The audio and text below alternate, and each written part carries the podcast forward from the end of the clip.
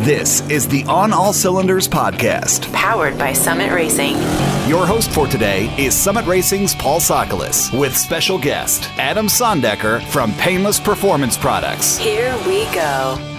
Hi there, and welcome to another installment of the On All Cylinders podcast. You got me for your host today, Paul Sokolis. And I got to be honest with you, as we were scheduling out uh, our episodes, um, I thought maybe we should save this one for Halloween because uh, we're going to be talking about a topic that's scary to a lot of folks, even really experienced gearheads, and that is vehicle electrical wiring. So we'll start off with some basics and get into some more advanced theory and, and, and practice. And to help us out with all of this, we're enlisting the talents of Adam Sondecker, COO and production manager over at Painless Performance, and he knows an awful lot about how to wire up a vehicle. Adam, thank you so much for taking the time today. Yeah, my pleasure. Thank you for having me.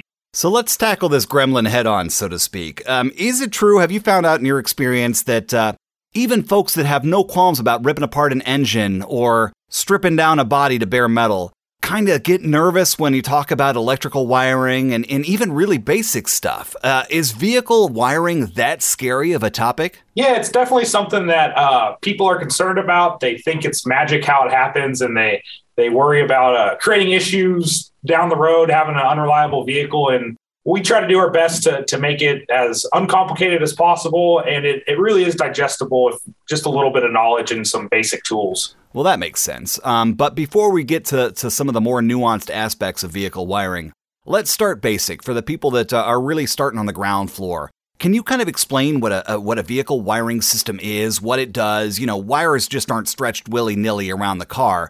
Can you kind of give us like a quick overview of what an electrical wiring system is for a vehicle? Yeah, absolutely. Um, it's going to vary, obviously, dependent from vehicle to vehicle. Older vehicles are going to have a lot less components with electricity in them. Newer vehicles are going to have a lot more, and kind of everywhere in between. But basically, anything in your vehicle that is supplied with electricity, whether it be a light, a radio, ignition system, uh, if you start adding electric fuel pumps, water pumps, any of that stuff is going to need wiring harness to interconnect everything and make it work correctly. Uh, the main thing that a wiring harness is going to do for you, if done properly, it'll make your vehicle safe and reliable. So when you go to crank it up, it'll turn over, start up, get you down the road, and uh, make an enjoyable experience with your vehicle. So you kind of touched on this in your initial response, but uh, I just want to make it clear, uh, even if it is kind of an obvious question. You're telling me that uh, a modern vehicle's electrical system is going to be more complex than a vintage vehicle's. Absolutely. Now we tend to specialize more in older vehicles, um, but modern vehicles I've got plenty of experience with, and the complexity is quite incredible. There's different layers of stuff, different layers of modules and computers that all talk to each other and have to be happy but generally, a, a lot of our customers, um, the most complex thing they'll have is maybe like a fuel injection swap, that kind of thing. But for sure, the newer the vehicle, the more complexity and the more challenging it would be to rewire, make a new wiring harness, that kind of thing. Okay, I just wanted to make that distinction. And for those of you listening, you can exhale now because for most of this interview, we're going to be talking about uh, the earlier cars, maybe from the 1980s and earlier, that predated those electronic vehicle controls that, that added those layers of complexity. But for those earlier vehicles, Adam, and please clarify for me, um, they're all pretty similar 12 volt systems. And like once you get a basic understanding of what a relay does, what a solenoid does, why fuse amp ratings are, are important, and what a circuit is, they're all really similar. Is that a fair assumption? Yeah, that's the basic gist of it. Um, again, like I said, you get back into uh, 50s and earlier, you start getting some six volt stuff. Stuff's not quite as standardized as it was. But basically, anything from the mid 60s to about mid 90s is very similar. Um, of course, you have more and more stuff getting added on as you go down the road, where in the 70s, you might have vacuum actuated things. In the 80s and 90s, like on the air conditioner, your blender doors might be electric, little things like that. So, definitely the newer vehicle, the more complexity. But even up into the 90s and early thousands, it's not that complex. It isn't until here recently, the last, you know, 10, 15 years that the complexities really expanded on on these vehicles and the wiring. Okay, so let's go ahead and dive into some basic troubleshooting then. Um, say I've got a, a tail light out on my vehicle. Can you talk about some basic tools and techniques I can use to, to sniff out the problem? So, the easiest, simplest thing is going to be a test light. They're cheap, readily available. Um, you can get them from Summit, of course. A little bit more expensive, you know, would be a volt ohm meter. Um, they're extremely helpful in determining is something grounded? Does it have 12 volts? Is it connected from one end to the other? It'll help you determine what your issues are. You really only need two things for a component to work like a tail light. You got to have power coming to it and you got to have a proper ground. As long as those two things are there, it'll turn on. So it's just a matter of tracing that circuit and saying, okay, how does it get the power? Making sure everything's connected on the way there.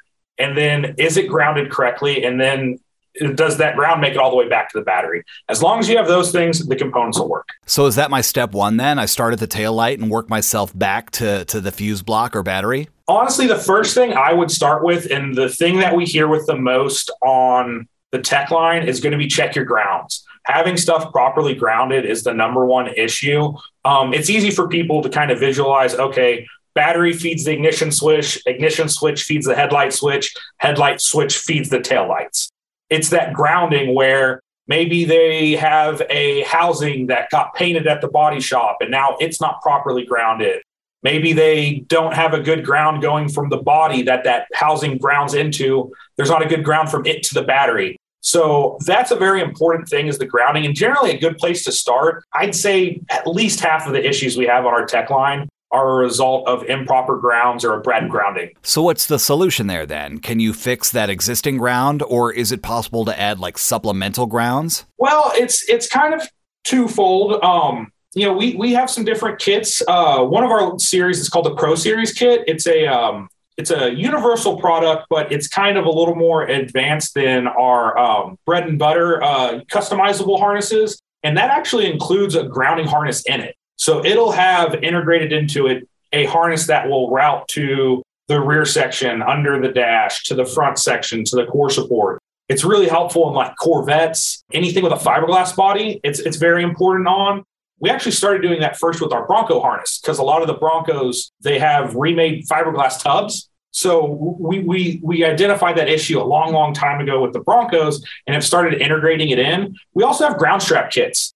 So, what a lot of components will do, they'll ground through the body, but then you need to make sure that body has a good ground to the battery. Typically, what I'll do is I'll run my battery cable, my negative, either down to a point on the chassis or a point on the engine. And then from there, you'll want to connect it to all the various components. So, if you have it, say, connected to the chassis, you would then want to run a large grounding wire between the chassis and the engine. So that way, you know, your engine, your starter, all your sensors, they'll be grounded properly. And then you'd want to run some smaller ground straps from your chassis to your core support to your body. If it's a unibody structure, from the subframe to the body. We and many other manufacturers sell different grounding kits. I'd recommend getting a good high quality one. And uh, if you do a proper grounding, you'll really mitigate your issues down the road.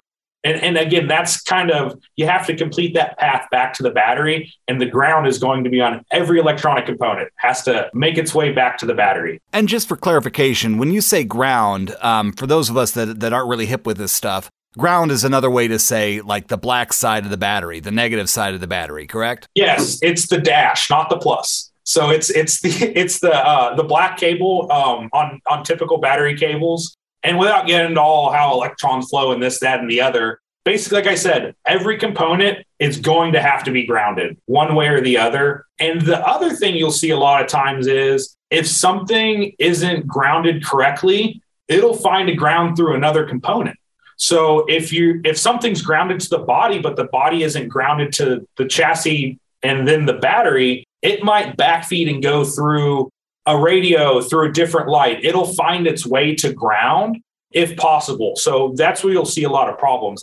I, like to think of it kind of, I refer to it as like a grounding node where you have a central location that your main big, large battery ground goes to. And then from there, you want it to kind of spider web off to all your different components. So you have that one central location, and that really will help reduce feedback or, or, different issues with unwanted, unintended results where, where components are turning on that you are not intending to. And you don't have to be Michael Faraday to realize that's not a good thing. Um, I don't want to put you on the spot here, but is it fair to say that uh, pretty much every post war American car uh, relies on some sort of ground setup like you've described? And I bring that up only because I know certain vintage British cars rely on a positive ground setup. So I want to, you know, I'll eliminate any confusion for for folks out there listening. Yeah. So it, it again, things were weird back before the mid '50s. You had, uh, especially on six volts, you had stuff that, like you said, is ground positive. It's everything feeds through the ground, and it's kind of backwards. You just got to know what you're working with what that vehicle was originally set for. We we actually have a lot of customers that will buy one of those late 40s cars and convert it over to 12 volts, and it's just a matter of kind of working it through in your mind. What was it originally? Finding original documentation, original shop manuals. Um, with the internet, you can find a lot of stuff these days. But try to figure out how it was originally made, and then work backwards to the goal of can either keeping it that way, ground positive, or switching over to like a 12 volt, more modern, uh, standardized system. You bring up a good point, and it's something that uh, we should really talk about in a little bit more detail for folks that aren't sure exactly what we're talking about. On, on older vehicles, and we're talking uh, cars and trucks built, let's say, uh, before World War II for a benchmark.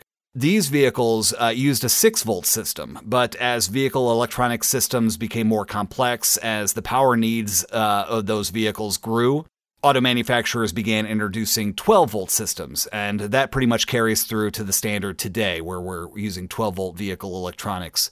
Um, but for folks that do have those earlier 6 volt cars, is it worth converting to 12 volts? How complex is it? Is the juice worth the squeeze? Is there any advantage or disadvantage? Can you kind of elaborate on that topic a bit? It really kind of depends on the person. You know, one one great thing about the the automotive industry and the aftermarket automotive industry is everybody's got a different thing they like. You know, some guys like original pre-war stuff. Some people want a period correct hot rod and people like that I, I, would recommend keeping it with keep it with the old condenser and the point style ignition keep it with the original components as much as possible me personally i'm more into you know g machines and and and pro touring that kind of thing. I like updated more modern stuff where you have a cool older vehicle but it rides and drives and handles like a newer one. So i personally would be more apt to switch it over to 12 volt. It's kind of like a lot of people are still running around with drum brakes on all four corners,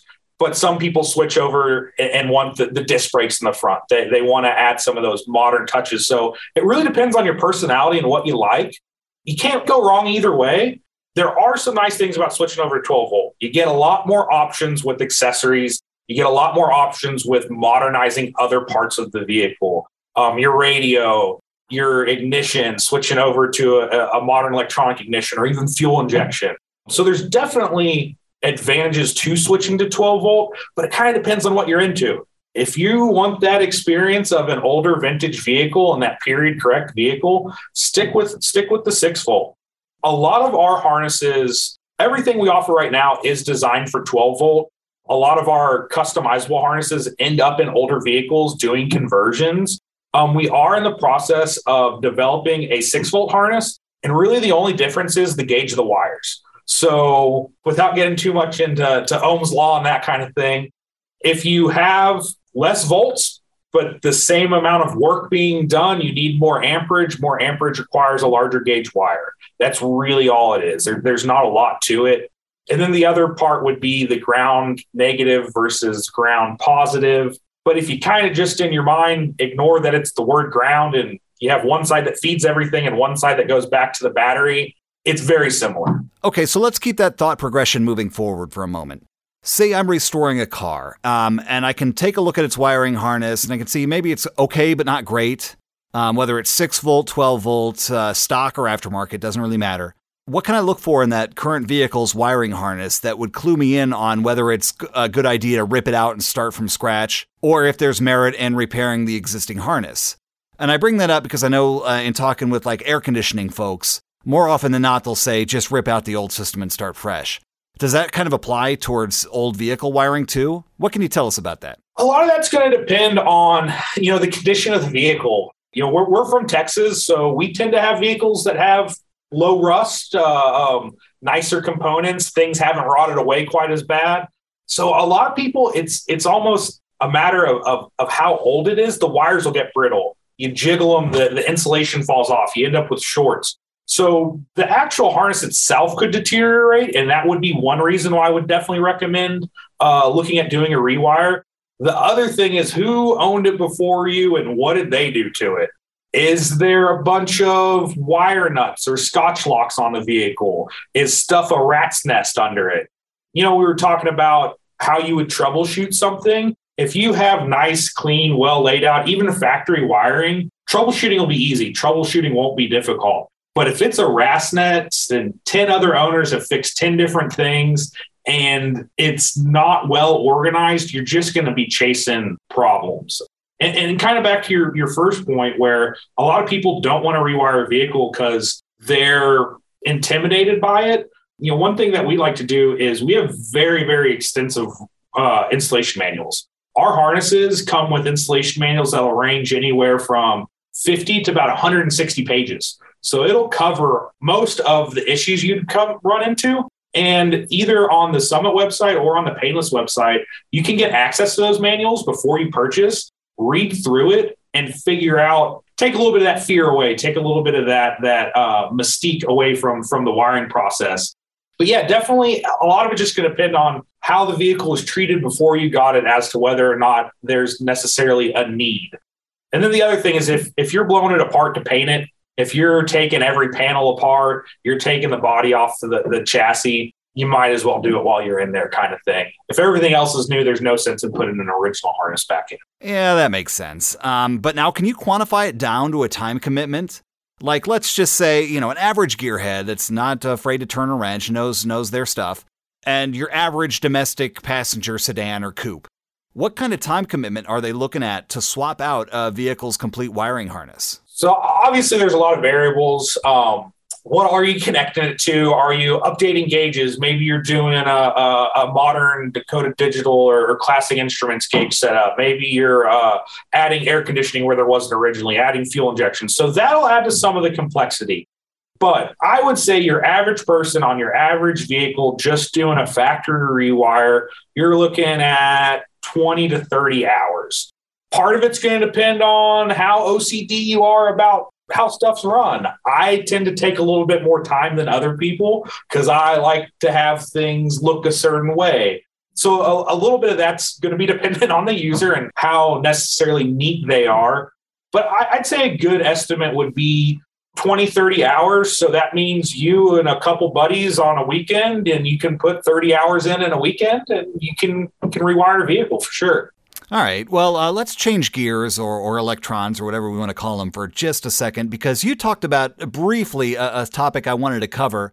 Can you elaborate on things like fuse ratings, amp ratings, amperage, current draw, and that sort of stuff? What kind of things should I be aware of when I'm installing, say, an aftermarket subwoofer amplifier, or a set of off road fog lights, or a modern set of digital gauges? Gotcha, gotcha. So uh, a fuse is basically it's a safety device. It makes sure if something happens downstream of that fuse, whether it gets grounded, there's an issue in the component, something goes wrong, it breaks. It's it's it's a it's meant to break that circuit and keep your car from lighting on fire, which is definitely a goal of a of a wiring system. And so the main thing with that is you're going to want to have that fuse properly sized for the circuit.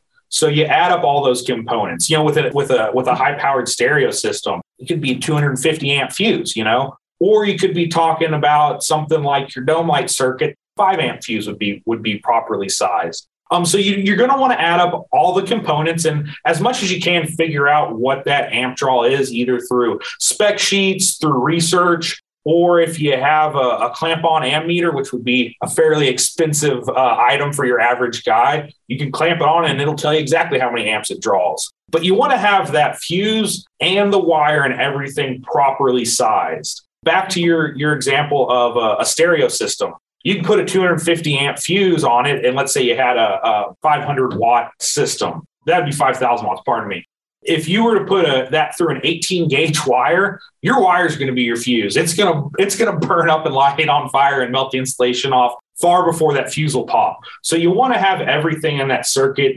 be properly sized in relation to the other components. So like for a wiring harness, one of our chassis harnesses, we'll have a big main fuse that'll be uh, suitable for your modern alternator. Um, typically, you'll see 100 or 150 amp. And then that'll feed into your fuse block, which will then distribute it to all the individual circuits. And that's where you'll break it down into the smaller chunks 20 amps for a headlight, 30 amps for maybe a, a heater AC system. And, and it's really just about sizing that circuit to your components. And then, of course, having the proper wire connecting everything. Well, then I got to ask is there like a standard best practice for selecting the proper wire gauge for the application?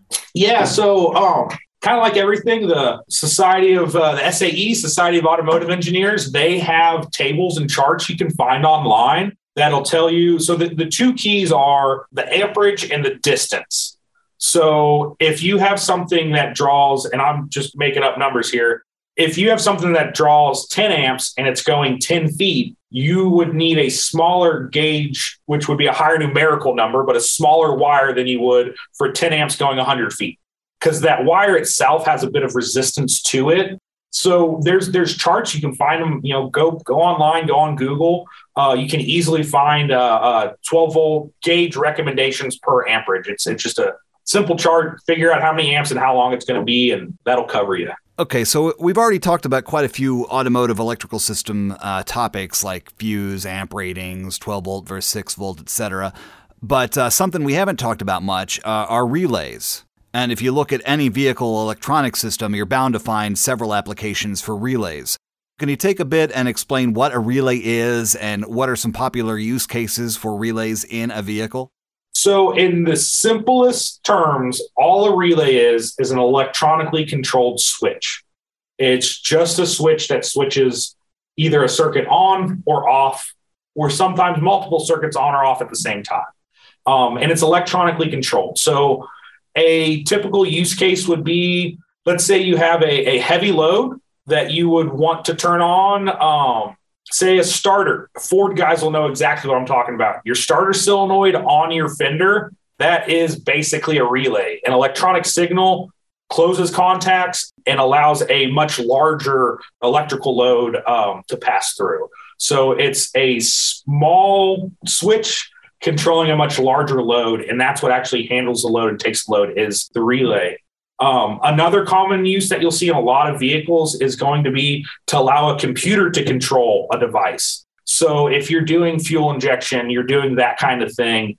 That ECU, that computer, whether you're reusing a, a factory style system or switching over to one of the great aftermarket systems, that computer doesn't have the ability to handle your 20 amp fuel pump. So it'll actually send a ground signal that will activate the relay, turn on the switch, and then once it's activated, that switch allows the current to pass from your battery to your fuel pump, turn it on your fuel pump. So it, it's really just a way to let a component that can handle a light load handle a much heavier load. Well, now that we've talked about uh, some specific components, some specific theories, some specific applications, can you spend some time just speaking in general terms about like good electrical wiring harness care and feeding? like maybe some installation best practices and stuff like that? Yeah, absolutely. So, a couple of the main things you want to stay away from going to be sharp edges and heat. If you're going to pass it around something, by something, avoid sharp edges um, as much as possible. Put grommets on it. I'll even take like a, a piece of vacuum hose and split it and kind of make a little little trim ring around a, a hole or or around a panel so you want to avoid chafing. You want to avoid that wire rubbing up against metal, especially something sharp. Heat also don't wrap stuff around your headers. Headers make a lot of heat. Turbos make a lot of heat. You want to be cognizant of that. Maybe make heat shields if you need to. It could be as simple as making a little piece of sheet metal to divide that heat away from those components. We carry, and, and y'all carry uh, some different brands of different wire covering and looming products. We have two different kinds. We call one power braid, one classic braid. And uh, they're just a split loom product. And basically, once you're done installing your wiring, you'll cover everything in these products and it adds uh, another layer of protection. So if there is that rubbing, if there is that chafing, if there is that heat, you have an exterior layer that kind of takes the brunt of it before you get into the wire and the insulation and end up with a short or a problem. Again, there's a lot of products on the market. There's uh, stuff that's specifically for high heat. You know, spark plug boots would be an example of that. But it's it's really just keeping it away from heat and keeping it away from sharp edges. That'll make it last a lot longer. And then besides that, it's just being neat. I like to hide stuff where a factory uh, GM may route the wires to your front end right over top of the inner fender. A lot of times I'll hide it between the inner fender and the fender. There's a little channel on the top. So I'll route stuff in there. We like to, in our harnesses, give a little bit of extra length, especially in that front section, to where you can route it in alternate locations to help clean that up, help make it a, a lot cleaner install. You know, a lot of times you'll use a factory bulkhead and you'll want to reuse that that's great. We have those options. You have guys with these real expensive pro touring builds, they want to hide every wire. And, and it's just a kind of a matter of, you know, keeping it away from, like I said, sharp edges and heat are, are the two main things that are going to kill a wiring harness. Now, for those folks unfamiliar with uh, with vehicle wiring, I mean, you can look at a wiring harness and it just looks like a clump of colorful spaghetti. Do you have any tips for um, keeping it all sorted and I mean that both physically and mentally. Like, how do you keep it uh, neat and tidy um, in your head as you're laying it out to wire it? And once it's in the vehicle, how do you keep your wiring runs neat and organized? Yeah, so we we typically will have stuff grouped with things that are going into similar areas.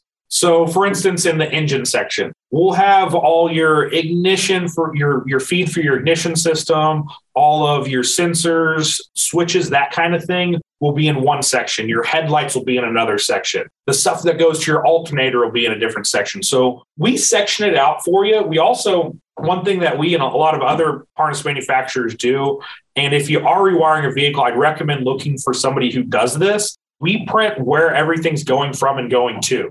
So that way, when you're out there and you got a big pile of spaghetti in your hand, you just have to find the writing on it and it'll tell you where it's headed, what it's doing, what it's for. So I recommend do find a harness, whether it's ours or, or, another company that does have that print and that writing on it. It'll make your life a ton easier when you're trying to figure out how to route all that spaghetti to all the different locations and, and components. Speaking of the wires themselves, how, how do they terminate? What's on the end of each wire tip um, where it connects with uh, the electronic component I'm hooking up? Yeah, so that's going to depend on the product from us. Um, so we have a couple different lines. Uh, we have customizable, which is going to be everything's open ended. We'll give you a lot of those terminals. We'll give you a lot of those connections. Sometimes with kind of different older stuff. Let's say you're redoing an Edsel or a Packard or something a little bit different where uh, the connectors aren't aren't available. You may have to reuse some old ones and, and do some splicing. So the customizable harnesses that'll kind of cover everything. We also have what's what we call our Pro Series. Now that's going to be open ended, but we supply you with GM specific connectors and terminals, plenty of them. So you will actually get all that stuff for you to cut things to lane, route how you want it, hide things how you want it, and then apply those factory terminals to it. And then the other option that we have, and, and that a lot of of, of our um, other people in the industry carry, are going to be more of a direct fit. So our personal direct fit ones, they have almost all the connections pre-done. You know, if you have a, a let's say you got a 69 Camaro, which is a very popular vehicle, you could go with any of those three options. If you had one that's like nothing stock, you've got a Dakota Digital LED lights, you're doing fuel injection, you shave the firewall, it's got airbags, all the bells and whistles. Don't buy the one with all the ends on it. You're just going to cut them off. You're wasting money. You're, you're, you're spending money to, to get something that you're not going to use. If you have one that like literally all it has is uh, say a Holley sniper and electric fuel pump in it and everything else is factory, then get that one that'll plug and play. It'll make your life a lot easier. And uh, you're letting us apply those terminals, those connectors here in a factory setting. So um, it really depends on the, the build and the goal as to which way you would go. So there are some products that are going to be mostly terminated and some that aren't terminated at all. If you do get one of the ones that isn't terminated, it's not that intimidating. There's a couple of tools that you'll need. You'll need some wire strippers and cutters. You can also, I recommend getting a good set of rollover crimpers. And uh, in our instruction manuals, it'll go over exactly how to do those crimps with all the different, whether it be a ring terminal, a, a barrel splice, or a rollover crimp. We cover and give you pictures of exactly what's right, what's wrong, and how you should do it. Now, I was hoping we'd get to this topic because every time we share an article on our social media on this particular subject, it ignites a lot of good conversation and, dare I say it, controversy. So I'm just going to ask you flat out Do you recommend crimping or soldering when it comes to installing uh, terminals and connectors like this? We too have posted this on social media before, and it, boy, does it get a response. My answer is don't solder anything. Everything should be crimped on an automobile. Now, I know there are people that have soldered stuff their entire life and have never had an issue, and I totally understand that. I'm not saying that if you solder a vehicle, it'll just light on fire. I will also say that a good solder joint is better than an improper crimp joint. You know, if you're not going to crimp it right, a proper solder joint will will perform better than an improperly crimped joint. But what it really boils down to, without getting too sciency on you, it is it's it's a heat affected zone. So wires are made out of copper. Copper work hardens whenever they turn it into a wire. So all the copper in that wire is in a similar state as far as its its its brittleness, its hardness. Whenever you heat it up to solder it, you're heating up a portion of the wire hot enough to, to anneal it to soften the, the copper. And there's going to be a point where that heat doesn't go down the wire. And, it, and there's a heat affected zone where you have hard copper that's been work hardened by the wire making process and softened copper that was softened by the soldering process. And that heat affected zone can lead to cracks and, and breaks down the road it's especially important in high vibration stuff. So, like you say, oh, a computer, a radio, those are all solder joints. Well, typically they don't vibrate a, a whole lot. Your, your, your TV isn't vibrating on the wall most of the time. And it, it's that vibration along with the heat affected zone that creates an issue. There's some other stuff you can get into, but you, you can, you can do some looking online and find uh, there's actually pictures with microscopes of a crimp connection that's done properly that's cut in half and polished, and you can see all the wires and how they touch each other. And again, not trying to get too technical, but electrons flow over the top of the copper. So as long as you have all that tightly touching in that properly done crimp, you have a good solid connection. Think of it this way if you take apart even your old harness from a car from the 60s or 70s, nothing is soldered from the factory, everything is crimped.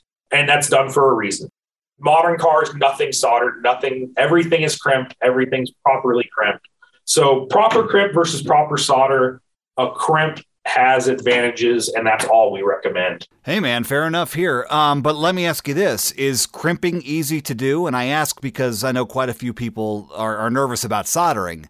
Is that another benefit? Is crimping easier to do? Absolutely, as long as you have the right tool. Now, if, if you get real technical, there's exact crimpers for every single different terminal. And you're not going to want to go out as a consumer and buy $5,000 worth of crimpers just to be able to do a wiring install. So look for a good universal one. Um, you know, we have a product that it's actually made in America. We, we, we've sourced it from a company that that manufactures them in America. They're very high quality. Get you a set of those. There's instructions in our manual that show you how to do it it's really easy. It, it, it's not it's not difficult at all to get a good proper crimp out of a, a rollover crimp, and it'll look just like the factory. Yeah, I was actually looking it up as you were talking. If you're out there listening and are interested, just go to summitracing.com and type in the words painless crimper into the search box. You'll find it there. Or if you got a notepad and paper handy, uh, the part number is PRF 70900, Papa Romeo Foxtrot 70900. Um, and yeah, it looks like the tool can actually work on a couple of different size crimps, right? It, will have five different sizes. Um, now, one thing that I do like to do, especially on some of the, the thicker terminals, is start with the one of the larger sizes to where it's not actually going to crimp all the way and kind of get those those wings to start folding over